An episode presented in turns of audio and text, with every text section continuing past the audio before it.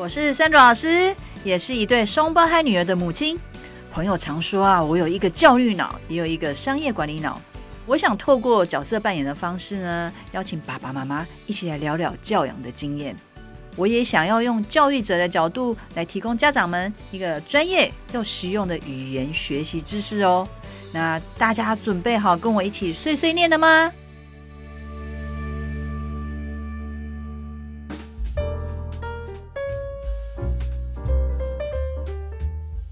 有段时间在职场上常听到用草莓族来形容无法面对挫折，容易放弃，经不起别人负面的批评，动不动就离职的年轻人。因为家庭结构的改变，许多因为是家中唯一的孩子，在父母的保护下，生活及求学都很顺利，没有什么挫折的经验。其实孩子现在的样子跟家庭教育有很大的关系。各位家长，你的孩子会因为面对困难或挑战而感到焦虑吗？无法面对，然后就刻意避开吗？你是否不敢让孩子尝试困难的事情，因为怕孩子在失败之后就不敢再尝试了呢？根据心理学家亚伯特·班杜拉的社会学习论，这跟孩子的自我效能高低有关。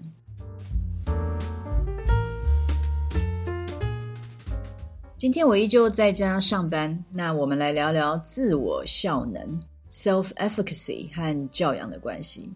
自我效能呢，这个名词之前我在英国出版社公司上班的时候呢，常被拿出来强调，也很讨论哦。那当时的情境是在讨论员工的工作表现，有些人觉得呢自己具备的能力不够，所以呢会无法担任比较有挑战性的工作。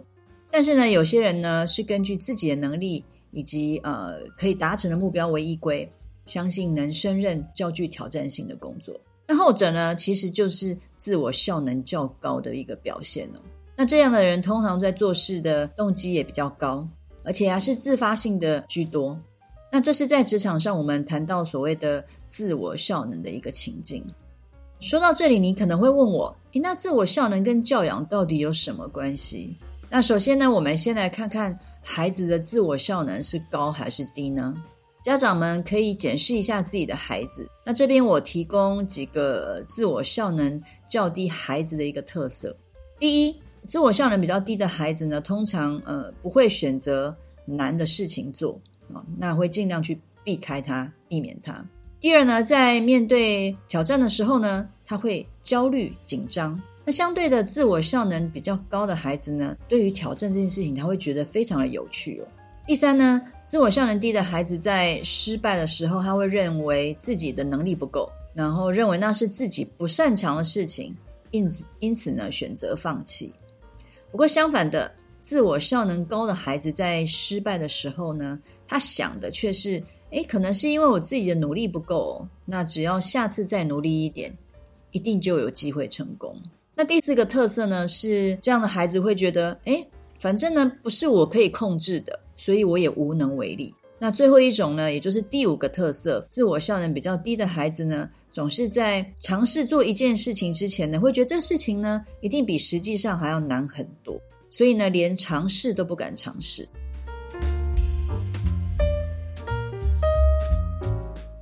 刚刚我提到的这五个特色呢，不知道有几项已经出现在您的孩子身上呢？那从我的教养经验来看呢，啊，孩子会在不同的时间点，针对不同的事情会有不同的反应。如果刚刚说的五种特色是长期以来一直在发生的话，那家长们可能就要注意一下了。自我效能呢，也常和动机 motivation 有关。自我效能比较高的孩子在做事的动机也比较高。那一个动机高的孩子，他其实表现出来就是呃，做事很有活力啊，然后很积极，而且一定会达到他的目标。那动机其实又分内在跟外在。拥有内在动机的孩子呢，做事情是呃很享受在当中的，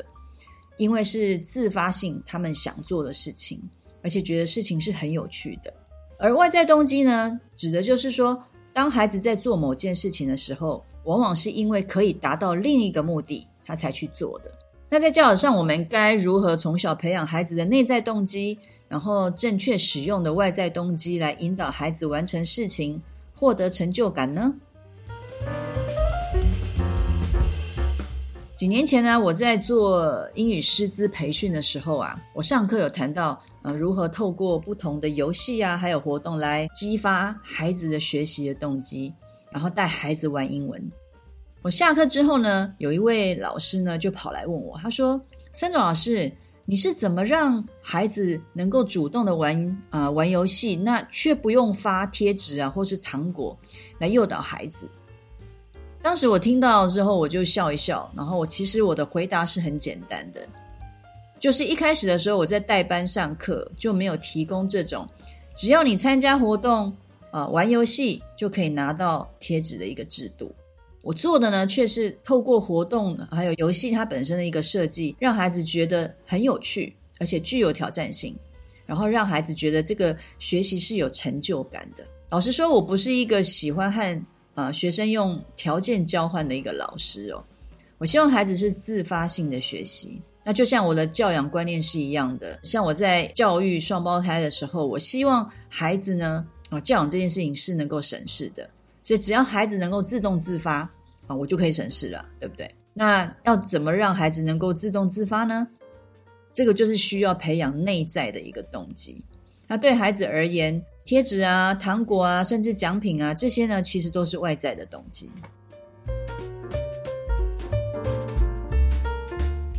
内在动机呢，开始于孩子出生的那一刻哦。所以正在收听的家长，如果你的孩子啊还是婴儿，那就要好好把握这段可以建立呃内在动机模式的一个时间。基本上呢，孩子来到这个世界之后呢，他对周遭啊是充满好奇的。他们是用探索啊还有体验的方式在认识这个世界，所以孩子呢会例如他会很好奇的要抓东西去触摸它，然后也会抓东西往嘴巴里面塞，然后尝尝那个味道。那其实这些都是本能，因此呢我们应该可以利用这样的本能来引导孩子做不同的事情。我这边举个例子、哦、例如对于比较、呃、小的婴儿，你可以在地上放一些不同的东西让、呃、孩子爬过去抓。那当孩子完成的时候呢，我们可以给孩子一个适时的鼓励，它可能是一个拥抱，那也有可能是一个很肯定的微笑或手势，让孩子知道呢大人有感受到他的努力。那在下一次呢，我们给孩子难一点点的挑战，例如这一次你就必须要、啊、孩子呢必须要绕过一个障碍物，然后才能抓到这个目标物。那孩子做到了，大人一样给予肯定的一个回应。这样的模式重复了几次之后，每次孩子都做到成功了，得到大人的肯定了，这时候呢孩子就会有成就感，相信自己有能力可以做到。那之后他在面对事情的时候呢，自然而然就会想做，自发性的做。那这个就是内在动机的一个驱使哦。如果孩子呢是因为可以得到某个具体或者是无形的，甚至是已经事先知道或是一个意外惊喜的一个奖励才去做一件事情，那这些奖励呢在孩子的眼中呢其实都是外在的一个动机。外在的动机有分好几种哦，那并不是都不好的，比如说像糖果啊、奖品啊，这边这些都是比较具体的一个奖励。另外呢，我们也会用口头方式来奖励孩子，有些孩子啊会是因为可以得到口头的称赞而去做一件事，这其实这还蛮常发生。那有些奖励呢，我们是拿来鼓励孩子的一个表现，例如以前呢在我小时候常常就会，比如说爸爸妈妈就会说你考几分呢我就给你多少钱，考九十分就给你九十块钱。那有些奖励是针对有参与某件事情而给予的奖励，就有点像那个参加奖的一个味道。还有一种奖励呢呃，是拿来控制孩子能够完成被告知的事情，其实这个我也用过、啊、例如我会跟双胞胎讲说，诶双胞胎，如果你帮忙妈妈打扫打扫这厕所的话呢，我就给你五十块钱。其实这种奖励其实不太好啦，因为一方面是用钱去控制孩子，那如果常给这样的奖励的话，呃，未来孩子是不是是为了要给钱拿钱才会帮忙做家事呢？而且啊，这种奖励给多了会扼杀孩子的内在动机哦，所以在这边提醒一下家长们。最后一种是比较正面的鼓励方式，就是孩子知道呢，要拿到这个奖励的时候是需要呃有达到某个能力的。例如像双胞胎，他现在有在练跆拳道，那每次呢拿不同色带的晋级的时候呢，呃，孩子是知道我只要拿到不同颜色的色带是需要先具备不同的能力才能够晋级，所以就必须拼命的练习。而且呢你达到了某个晋级，拿到那个色带其实其实是具有里程碑的意味在，比如说像黑带好了。那像我目前呃在的这个公司呢，美语学习的产品里面，我们有提供一个叫亲子学习计划的一个设计。那这个设计是让孩子透过完成不同阶段的一个美语学习，就可以拿到不同颜色的帽子。当拿到帽子的时候，孩子有了成就感，而且他完成任任务之外呢，这个帽子其实就像跆拳道的色带一样，代表不同的能力与和程度。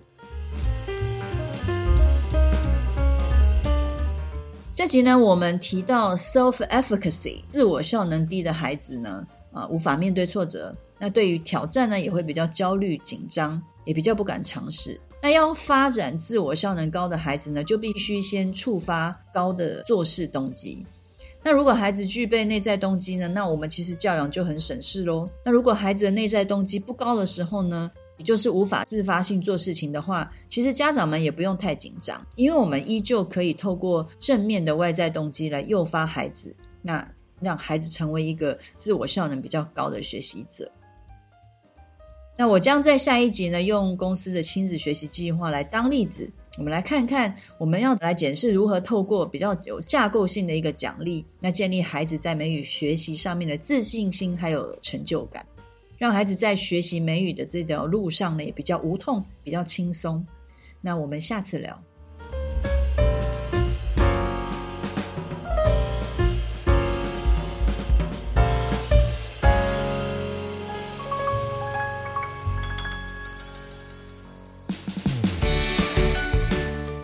这是 Sandra 老师语言学习教养碎碎念频道，由环宇家庭为双语宝宝网站所制作的内容。喜欢我们的内容，请按赞、分享与订阅。如果想要获得更完整的内容，请至双语宝宝网站阅读部落格文章，或到 YouTube 频道搜寻Sandra老师或是语言学习教养碎碎念的关键字，与我们分享你的教养问题，我们一起学习陪孩子成长。